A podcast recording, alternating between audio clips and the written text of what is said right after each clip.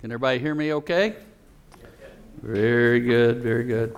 Tell you what, I'm going to do something I don't normally do. I'm going to take my jacket off uh, because the air conditioning's not keeping up. So, uh, must be all the heat from you guys. Uh, but uh, we will get it figured out. Well, good morning, steadfasters. Uh, we're glad to have you here. Uh, I can remember when we started the plan moving over here, and we said, How many people you think we'll get here? And uh, 20 maybe, 25, 30. Well, we're already up to uh, over 50. And uh, so I asked the staff, I said, What's plan B? Uh, where are we going to go? We're not going to meet in the parking lot. So where, where are we going to go? So they're, they're working on plan B, C, and D uh, but we don't have a plan yet. But for right now, I think we're comfortable in here. I think everybody can find a seat. Uh, so uh, it's been good so far, and I'm excited to bring to you God's Word. So if you're not already there, open up to Genesis chapter 37, and we're going to start with verse 18. But before we get started there, let me kind of give you an idea where we're going this morning. This morning, we're going to discuss in somewhat great detail an emotion that we all have, an emotion that we all exhibit at some time in our lives, sometime too often in our lives and it's to the disappointment of God. It's called hatred. And so our, our message today is somewhat of a bummer, uh, and I don't want us to get too far down into the depression track here with the message. And at the end, I'm going to bring us back up and give us some real hope here. But I can't ignore what's in the text. And what's in the text is a story, literally, of hatred. Just think about that for a minute. A single word that has a manifold expression. You know, we see hatred in many forms and in many places. It's defined as extreme dislike or disgust or prejudiced hostility or animosity, a feeling so strong, and here's where it gets serious a feeling so strong that it demands action. If you understand what I'm trying to say. The hatred in the person builds up to the point that they act upon it. Its synonyms are abhorrence, detestation, loathing, revulsion, contempt it's not a nice word when you think about it. And in our world today, we coexist with it. There's hatred all over this world. And it's often made excuses for. One commentator said this about hatred in America today. And I quote How has our country tolerated hatred toward others? Well, we laugh at the crude put downs and we call it comedy. We treat others rudely with insensitivity to their perspective and we call it debate. We destroy other people's property in the streets and we call it justifiable anger. We demonize our opponents and we call it free speech. We gossip and we slander others, and we call it news. We attack people of faith in the most vicious ways, and we call it liberation. We kill babies, and we call it choice. Well, this morning we're going to read of a family just literally filled with hate for one of their own family members. And we're also going to discuss how hatred leads to terrible results. So let's get right into our passage and let's talk about one, number one on your outline should be the setting. I think it would be appropriate that we set the scene here as we get into this tragic situation of Joseph being sold. If you remember back from Gary's message last week, we learned that Joseph had been sent out on a mission by his father Jacob. So skip back a few verses to Genesis 37 14 and read along with me. It says this, starting in verse 14. Then he said to him, This is Jacob speaking to Joseph. Then he said to him, Go now and see about the welfare of your brothers and the welfare of the flock, and bring word back to me. So he sent him from the valley of Hebron, and he came to Shechem. Now slip down to Genesis 37 17 because jo- uh, Joseph had gone to Shechem looking for him, and he could not find him there. So he asked someone there, and the man said, in verse 17, They have moved from here, for I heard them say, Let us go to Dothan. So Joseph went after his brothers and found them at Dothan. So that's kind of where the setting is and gets us ready for the next uh, few verses. So now we look at a, a trek that Joseph uh, took to find his brothers. And what you'll see is he starts at Shechem here on the map. And then he goes up, uh, excuse me, he starts at Hebron and he goes up to Shechem. He doesn't find them there. And so he goes even further up uh, to Dothan. All right? It's just a, a good trek that he goes on. This would have taken Joseph about five days to go from Hebron to Shechem. It covers about 50 miles from the valley there in, in, Hebron to Shechem. And then it would take another couple of days to go the extra 15 miles up to Dothan. Now, we're not sure, this, the text doesn't tell us, so we're not sure if, if Joseph was walking or he's riding a donkey or a camel. But regardless, folks, this was no trip to your local Walmart. This was not a go around the corner here to the local pharmacy. This was quite an effort. This would have been a serious effort by Joseph to get there. But just why would the sons of Jacob take their flock to that area that there were people in that area who were hostile to them. Remember Shechem? And Gary mentioned it in his message. Remember, they had the 12 sons have a sister who's named Dinah. You remember that? That happens earlier in Genesis. And Dinah is raped by a man named Shechem who lived in Shechem. Okay? And so, because of that, the brothers took great offense to it. They found out that their father took offense to it but didn't do anything about it. And so the brothers took the law, so to speak, into their own hands. And they wipe out this whole village. So the people in the surrounding area are not good friends with these brothers. So why do they take them? Why do they take their flock back to Shechem? Because they had to move. Remember, Joseph said, You have caused me great pain, and now these people hate me because of what you've done, and we're going to have to move.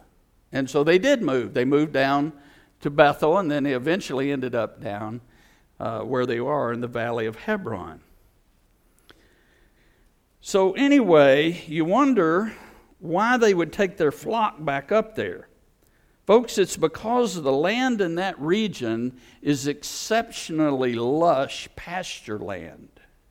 And if you look at that topographical map, you can see that green area is where there's a lot of pastures. And let's see, I think maybe I have. Uh, Another, well, that's just a picture of what one of them would have looked like.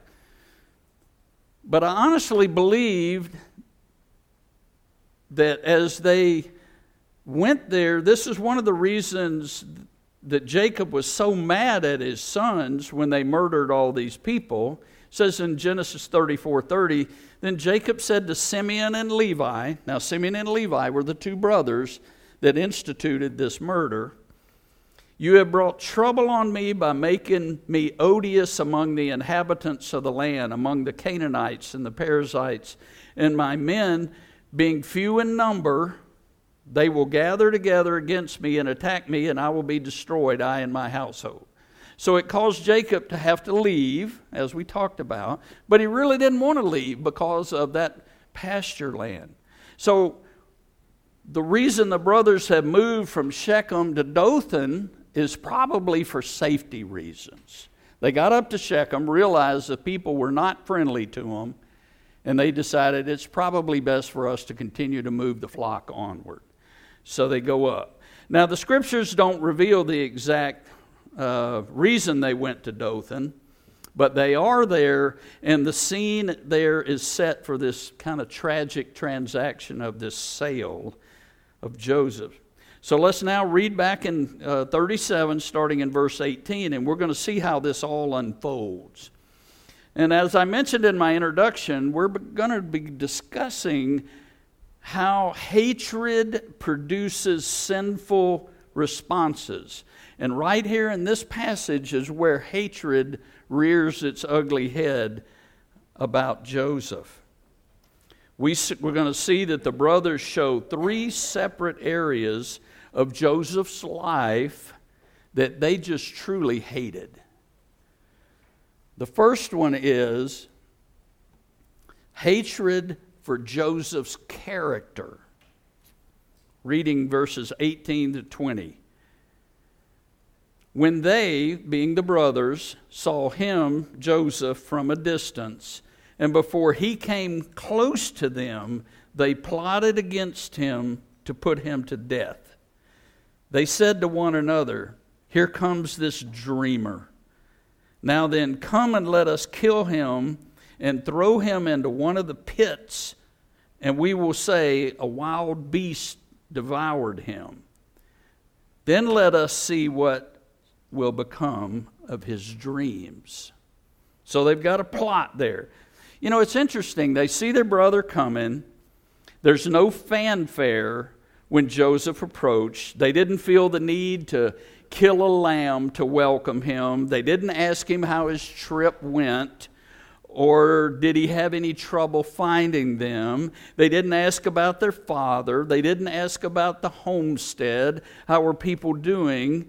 All his presence does for them is just fuel their anger. It's just pouring gasoline on a fire. They already hate the guy, and just the presence of him creates more and more hatred. They hated this young teenager with a passion simply for who he was. They hated so many things about his character. He was arrogant, he was childish. He was self centered. He was boastful. And I'm sure just the sound of his voice was like the sound of fingernails running across a chalkboard. It just irritated them to even think about being in this guy's presence. And you say, well, Jeff, he's, he's only 17. He he's just a young, brash teenager, and, he, and he'll grow out of this silliness. Well, folks, I'm going to give you a history lesson here. That excuse may work today with coddling helicopter parenting society that we live in, which spoils and pampers and overprotects children today.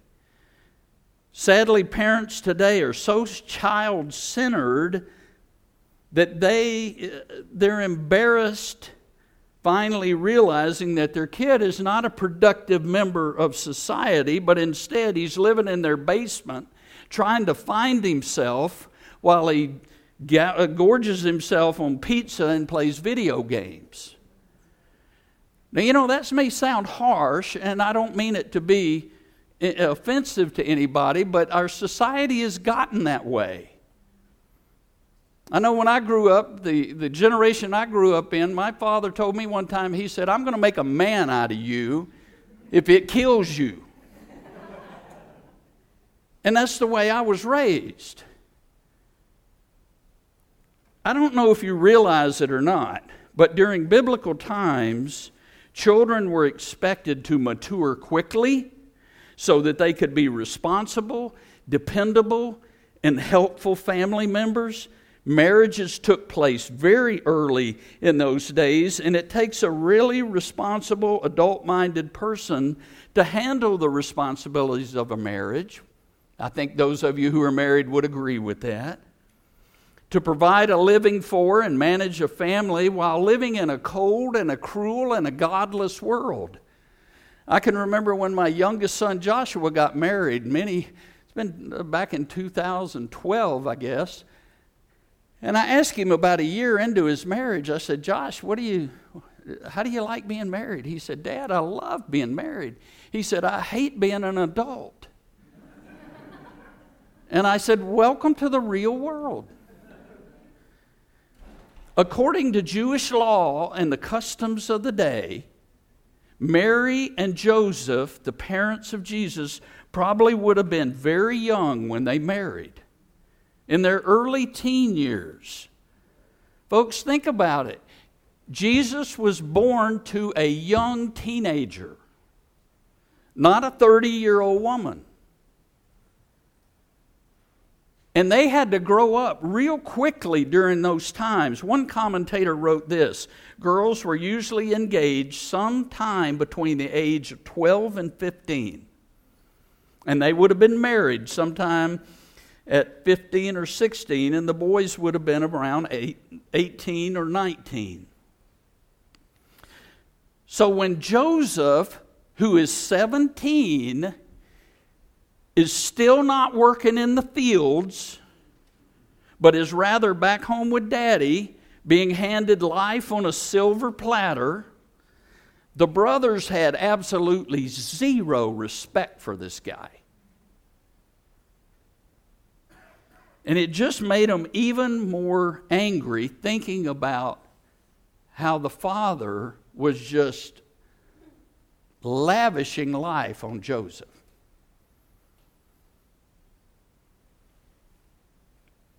Hatred for their own family member is taking a deep, deep hold in their souls.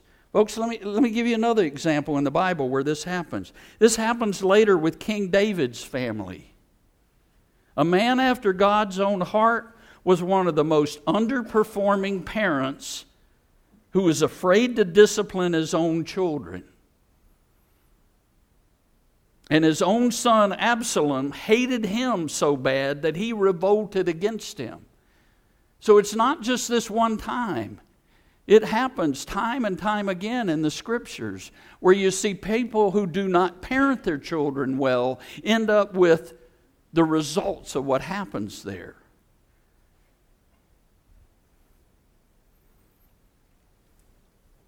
You know, that's a sermon for another time. And if, if you get the opportunity to go back to listen to our, when we were going through the life of David, you'll hear that come out.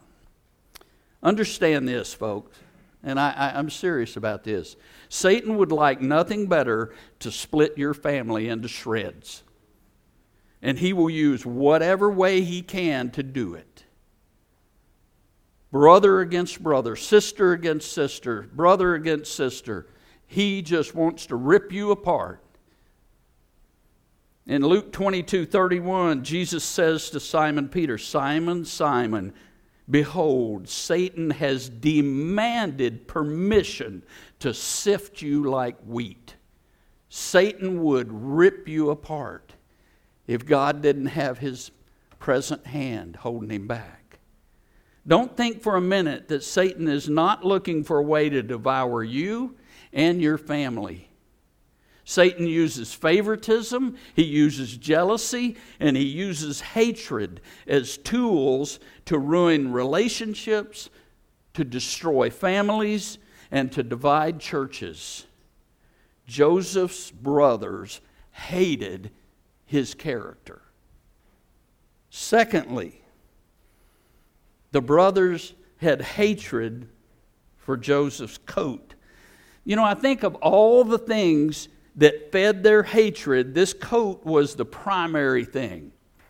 It was an outward expression of their father's extreme favoritism toward Joseph and their realization. This is what they're thinking in their heart. This is their realization by seeing that coat that their father, that they were born to, just like Joseph was, had little regard for them. It might as well have been a flashing neon billboard saying, Jacob's favorite son. That's what that coat did every time they saw it. It was just a constant reminder of how much he loved Joseph, and they were second class citizens. And not only did he realize did they realize that Jacob did not care for them, it was a glaring expression of his disfavor for their own mothers. You have to realize that Leah and Bilhah and Zilpah were truly second class wives in this family. Rachel was the only one that mattered to Jacob and that was what was made very obvious by the way that he handled his family. Jacob didn't even try to hide it. So sad to see someone so consumed with favoritism. And seeing Joseph coming across that pasture, he's probably on, uh, on his daddy's best donkey flaunting that opulent coat in their faces. It was like waving a red flag in front of a bull. It just filled their hearts with disappointment and disgust and a rare breed type of hatred. A type of hatred that can lead to disastrous results. Yes, the brothers hated Joseph for his character and his coat. And the third thing was for his condensation, condescension. As we learned last week in Gary's lesson, Joseph detailed to his brothers and his father dreams that he had experienced. Now, please understand, these dreams were actually from God and they were for a purpose. God orchestrated it this way so that when the things that the dreams spoke of actually transpired, many decades later, when these dreams come to pass many decades later,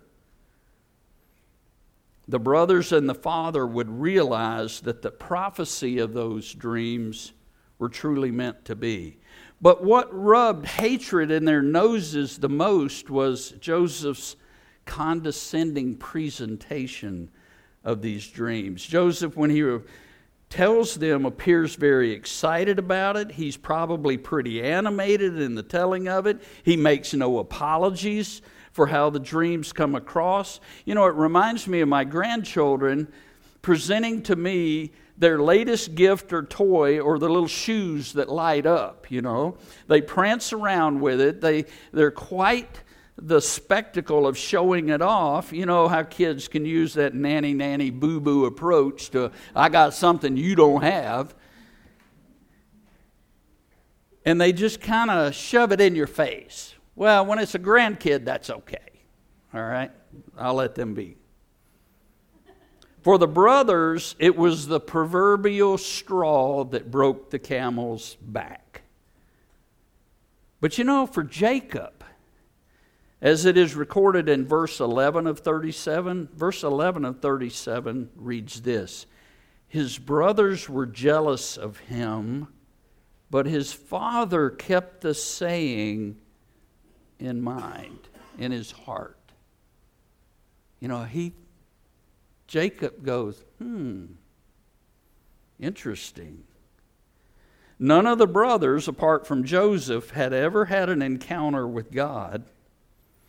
But for Jacob, who has encountered his God up close and personal more than once, this prophecy of the dreams seemed eerily similar to the way God would foretell something to someone. Jacob was simply surprised when Joseph presented this dream. Jacob simply was surprised that since these dreams directly affected his entire family, Jacob's probably thinking, God, why didn't you give me this dream?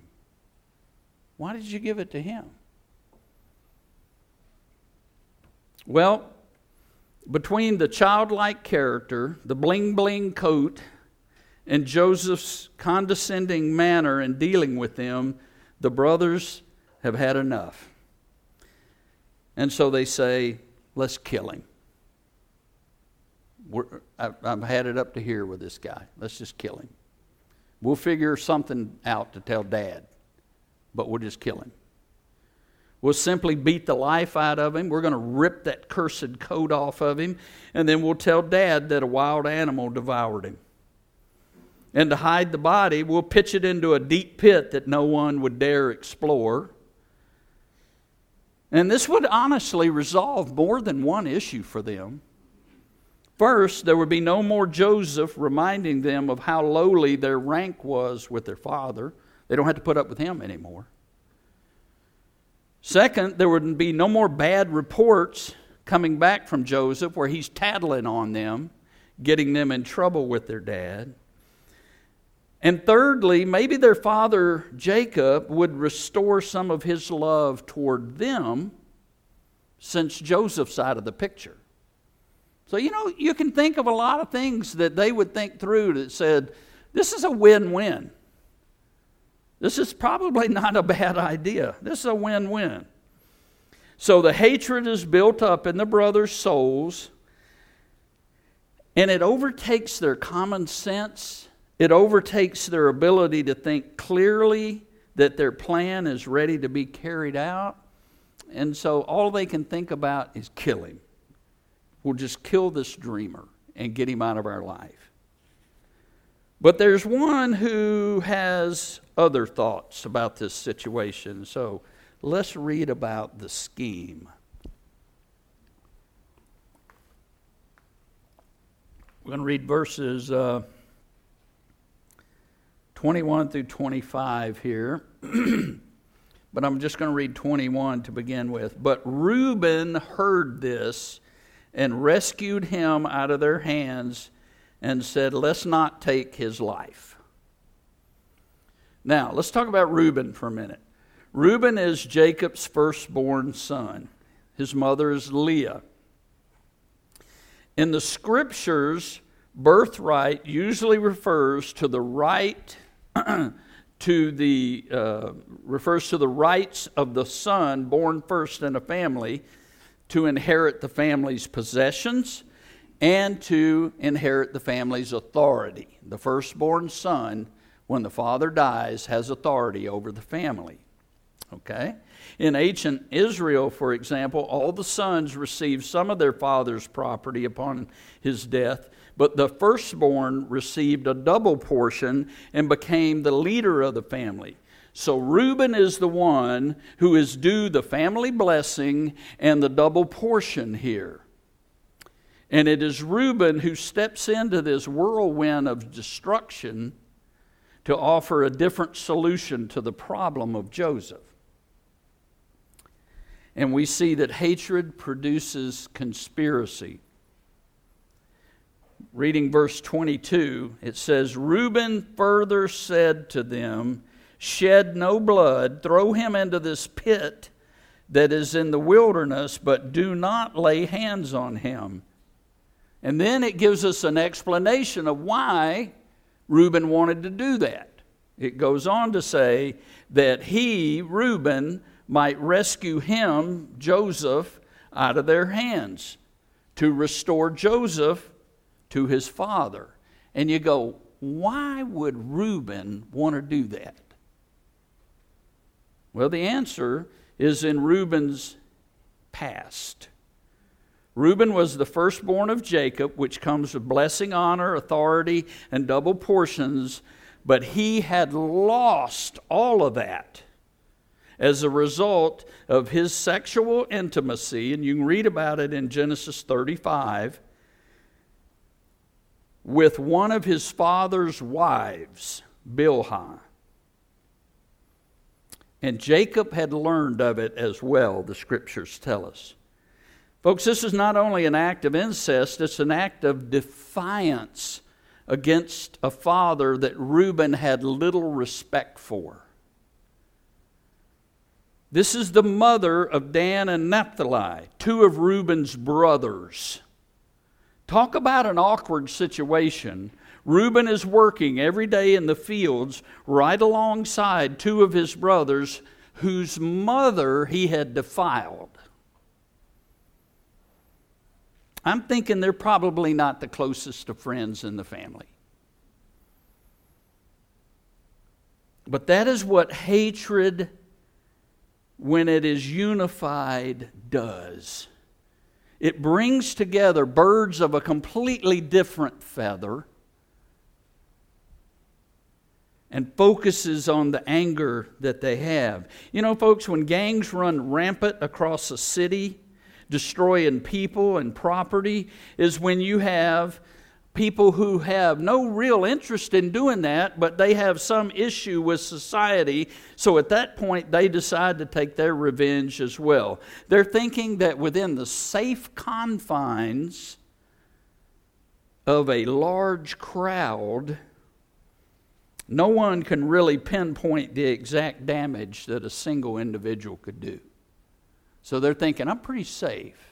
I'm just going to join this mob mentality and we're going to just start destroying things. You remember January 6th of 2021 when a hatred fueled crowd rushed the Capitol building? I'm suspecting that those individuals climbing those walls, entering prohibited spaces, and destroying property along the way, they didn't count the costs that their actions might have in store for them if they were caught. They thought, I'm pretty safe in the midst of a big crowd. Folks, hatred for something or someone suppresses common sense. And those people were overcome with a gang mentality. And for a few hours of excitement and euphoria, many lives have been destroyed by their foolish actions. In fact, there are many of those who have expressed great, great remorse and regret for what they did. Yet their actions demanded accountability, and this day some of them are sitting in federal prisons. Reuben thought he was paying his, in his opinion, his spineless father back for his favoritism and for his lack of action in the case of his sister's rape. Reuben had let his hatred cause him to commit an act that he deeply regrets. And so Reuben plots a conspiracy to save Joseph and take him back to his father in hopes of reconciling with Jacob and maybe even receiving back his firstborn son status. Maybe Jacob will do that for me if I bring him back his precious Joseph. But will it go as Reuben plans? Let's see. Hatred not only produces conspiracies, it produces conflict. Starting in verse 23. So it came about when Joseph reached his brothers that they stripped Joseph of his tunic, the varied colored tunic that was on him, and they took him and threw him into the pit. Now the pit was empty without any water in it. Then they sat down to eat a meal, and as they raised their eyes and looked, behold, a caravan of Ishmaelites was coming from Gilead with their camels bearing aromatic gum and balm and myrrh on their way to bring those down to Egypt. Read that verse 23 again slowly. When Joseph reached his brothers. Folks, see what hatred produces? There were no pleasantries then when he got there. There were no handshakes. It was just violence. They manhandle this kid. They strip the coat off of him as quickly as they can. In fact, they probably spit on that coat. They probably stomped on that coat to show a visible sign of their hatred for what was what it represented. Next, Joseph is physically restrained. Then he's thrown into a pit. Now, a pit at that time or a cistern in those days would probably have been about 20 feet deep and inescapable unless there was help. Since we also see in verse 24, it states there was no water in it, if left down there, Joseph would have died of thirst in a few short days. The brothers were so filled with hatred for Joseph, they didn't really care for him. They didn't care about his health. They didn't care about if he broke a bone when they threw him down in that pit. They didn't care about it. Hatred leads to actions that are very exaggerated in that action. You know, we read of criminal stories today where a person is stabbed 50 or 100 times, or a person is already dead and the, other, the murderer continues to shoot the dead body. Folks, that is uncontrolled anger emanating out from a pent up hatred at that time. So these men, they're just seething with hatred for Joseph. And they exhibit it with conflict. But they also exhibit it with one other thing callousness. It says in verse 25, they sat down to eat a meal all sense of compassion, mercy, decorum, dignity. It's erased by the fury of hatred and it's replaced with a callousness that is almost just ungodly in nature. How can someone be that calloused, you're thinking? They sat down to eat a meal while their little brother is probably writhing in pain from being assaulted by his older brothers. He has nothing to drink. He's lying in the bottom of a cold and damp pit, all while he can probably smell the lamb that the brothers are enjoying up there. Their laughter and their joviality throughout, he can, it just echoes throughout the pit. And he's thinking, how can they be enjoying themselves and laughing and eating a meal. As he agonizes, he's thinking, What's going to happen to me? He's beginning to grow up real quickly in that pit, folks, because daddy's protected him all this time, and now it's grow up time. And he's beginning to wonder, What in the world is going to happen to me? If my own family will throw me in a pit and leave me there, Their minds are seared. They become completely hardened to the thoughts of compassion.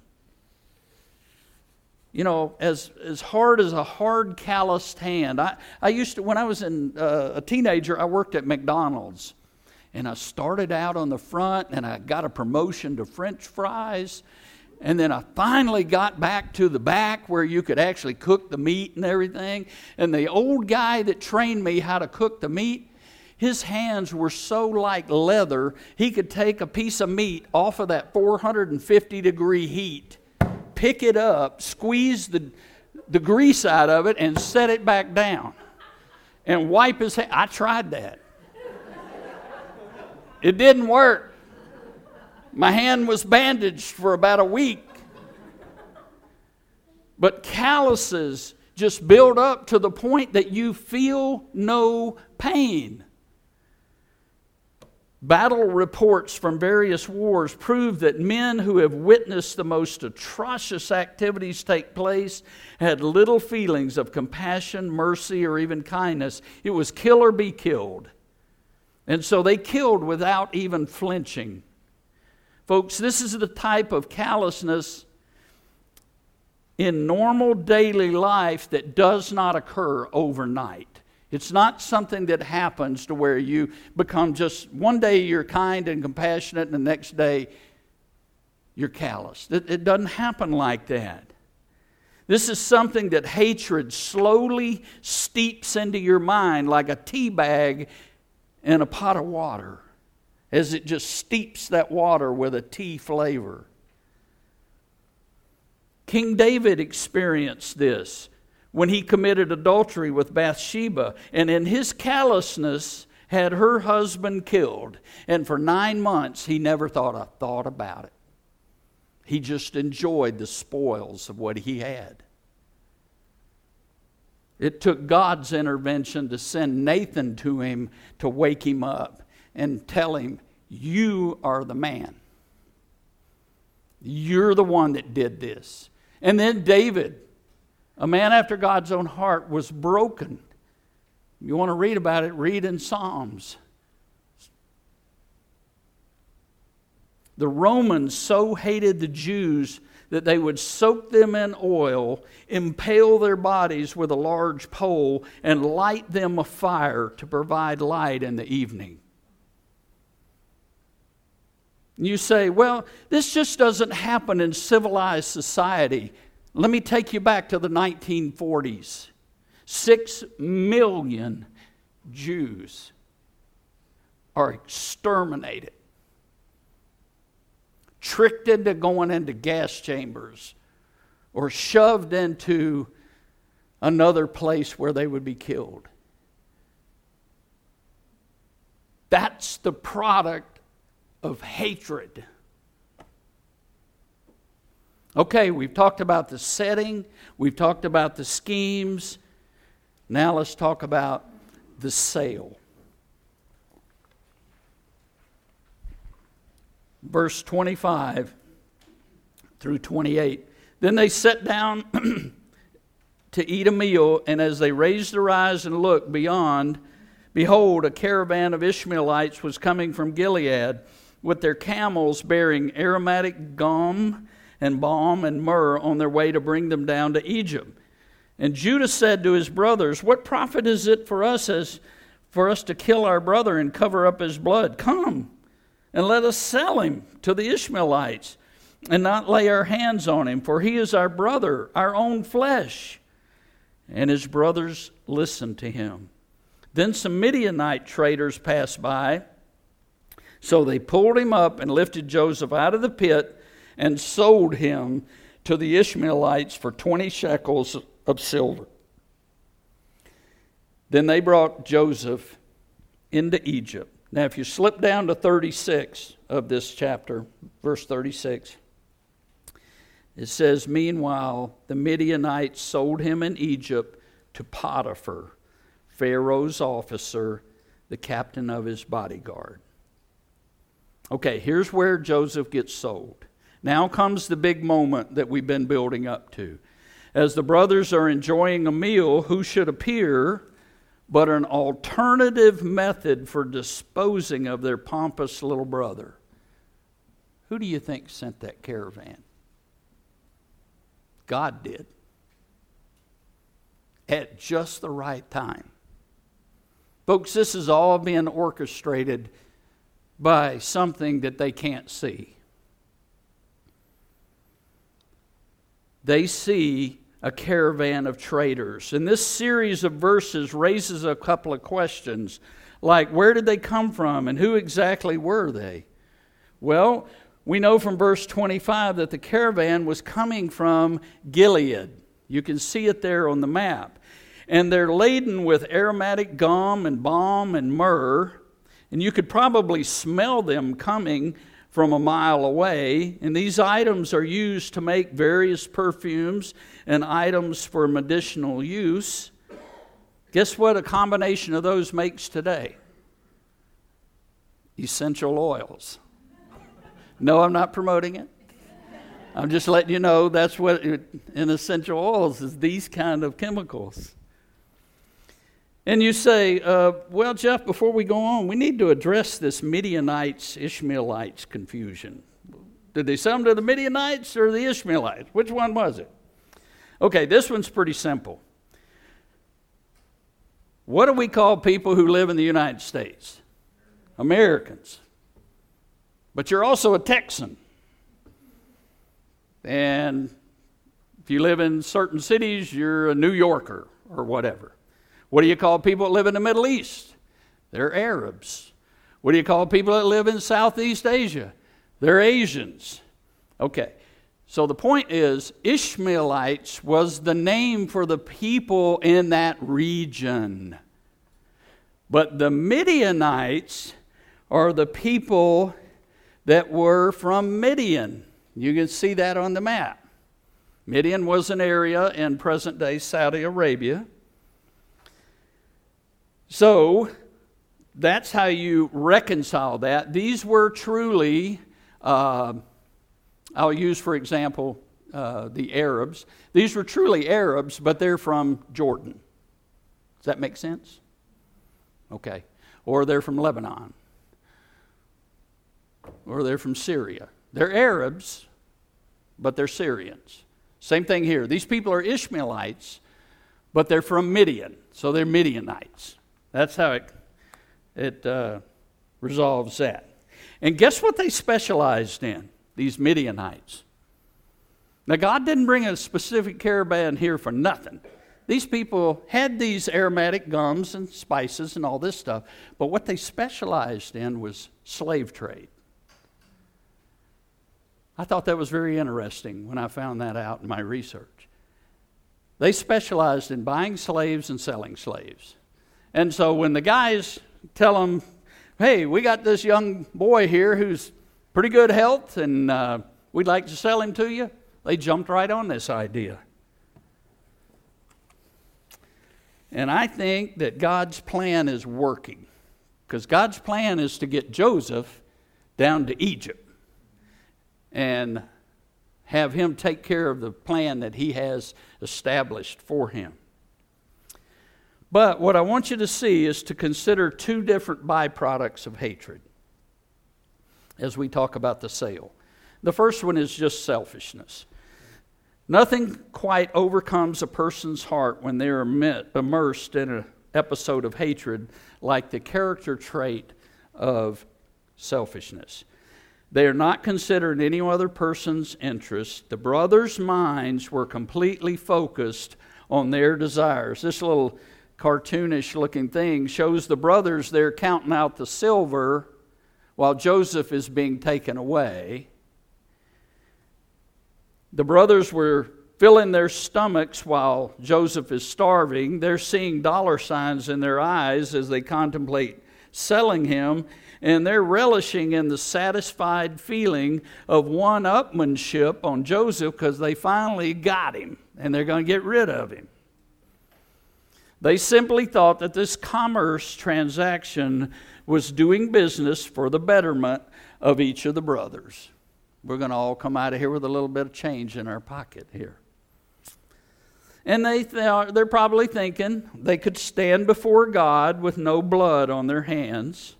Well, King David thought that as well, and it didn't quite work out for him. And it's not going to work out for these guys as, uh, as well. But guess who was not there when this sale takes place? Reuben. For whatever reason, we don't know, but Reuben's not there. And so when Judah offers this solution of selling young Joseph to these traders, Reuben's not there. And we're going to find out next week that Reuben's not happy at all when he comes back, looks in that pit, and Joseph's not there. So, we'll talk about that next week when Wes covers that. Secondly, and lastly, I want to talk to you about hatred produces suffering. As Joseph heads down to Egypt, he leaves behind his brothers whose hatred leaves much suffering in their wake. When something tragic happens to someone, there are most likely many other people who are affected their families, maybe co-workers, fellow students, dearest friends. Life's trials do that enough already without the help of the acts of hatred, senseless acts of violence done out of hatred. Maybe even not even hatred for the person that was harmed. They were just in the wrong place at the wrong time, and we know how that happens. But hatred usually culminates in behaviors which produces acts that result in suffering. We know of many lives that suffered due to this selfish act of selling Joseph to the Midianites. First, Joseph was scared beyond belief. It's not written in our text uh, this morning, but I'm going to prove to you with another text here in just a minute that he was scared.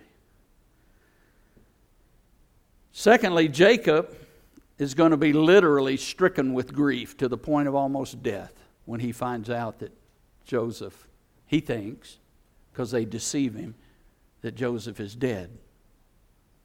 So there's suffering there.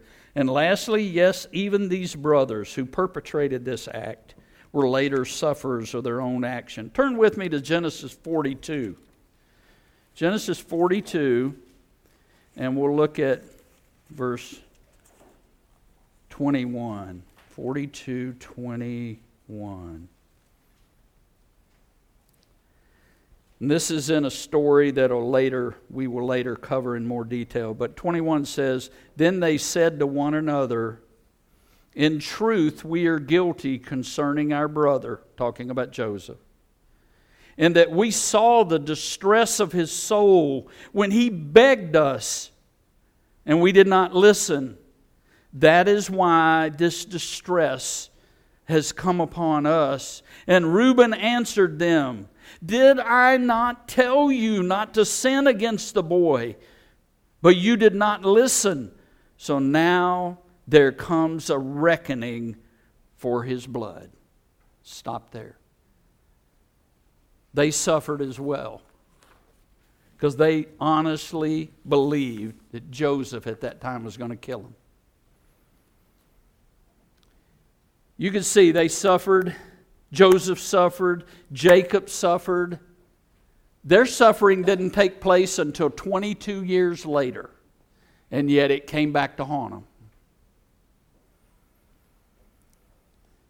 Joseph was greatly distressed. He pleaded with them for his life as they mistreated him. Can you imagine what he was looking like and feeling like as they handed him over to these Midianites who tied him up?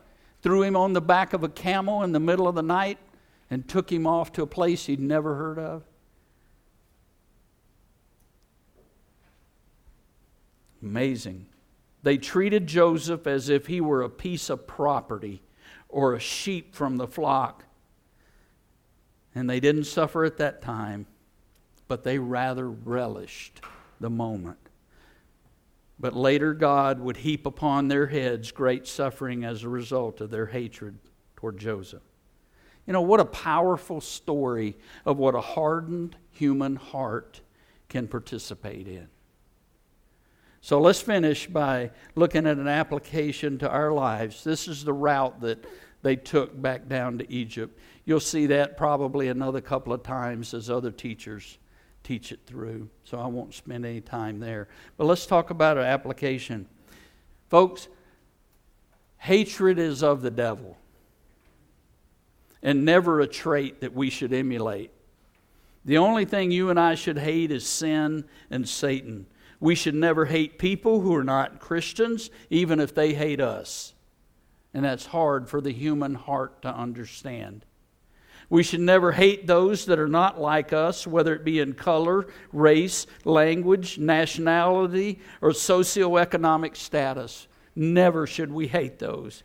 We should always have a heart of compassion, emulating Jesus in that regard. So often, God's Word records that Jesus felt compassion for others. Our Lord was so compassionate when people were suffering, whether it be from hunger, or physical ailments. Matthew 15 32 reads this And Jesus called his disciples to him and said, I feel compassion for these people. Matthew 20, 34. Moved with compassion, Jesus touched their eyes, and immediately they regained their sight and followed him. Mark 141. Moved with compassion, Jesus stretched out his hand and touched him and said to him, I am willing, be cleansed. Mark 6, 34 when Jesus went ashore, he saw a large crowd and he felt compassion for them because they were like sheep without a shepherd.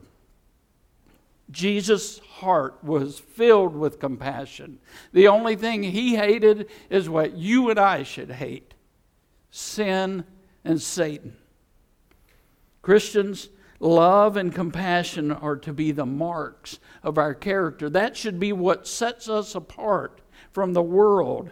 We're to display the gifts of the Spirit, not the deeds of the flesh. The gifts of the Spirit are all righteous in character love, joy, peace, patience, kindness, goodness, faithfulness, gentleness, and self control. Of those things, there is no law against them in any nation, in any language. Did you see that in the brothers' actions today? No, you didn't. And that leads to our application this morning, which is to always exhibit the gifts of the Spirit, not the deeds of the flesh. Let's pray. Father, thank you for this time. Father, fill our hearts with the gifts of the Spirit, those things that cause us to love people, to love others. For those that are lost and don't know you, that we would love for them and pray for them that they might come to know you. Father, thank you for this story that reminds us that hatred is so evil and it can result in such terrible circumstances. And yet, Lord, you use this for good when they meant it for evil. I pray in Jesus' name. Amen.